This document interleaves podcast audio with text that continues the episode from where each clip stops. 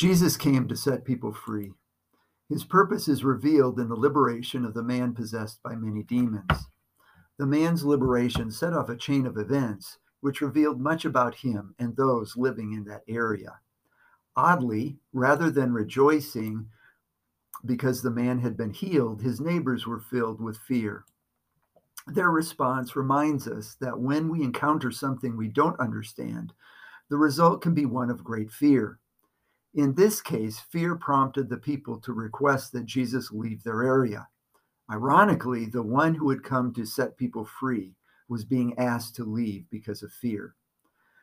There must have been many others in that area who were sick, but rather than bringing them to Jesus to have him help them, they asked Jesus to leave them. Their fear drove them to make an illogical decision that would maintain the status quo, rather than seeing transformation take place in the region. On the contrary, John reveals to us in 1 John that perfect love drives out fear.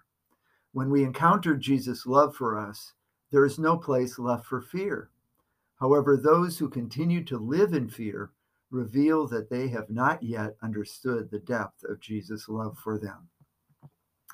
The man who had been healed wanted to leave with Jesus, but Jesus instructed him to go to his own family and tell them that what God had done for him.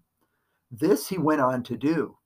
The man was a contrast to his fearful neighbors since he had experienced Jesus' love for him. He felt no fear, but told others what Jesus had done for him. In this way, he combated the fear that had filled his neighbors' hearts. His presentation of the truth began to overturn the dominance of fear in his region. His example reminds us that when we respond to a fearful situation, we should seek the truth that will overcome the fear. Fear and anxiety in our lives can actually be an opportunity for freedom and victory to take place in that area if we face it with Jesus and his love.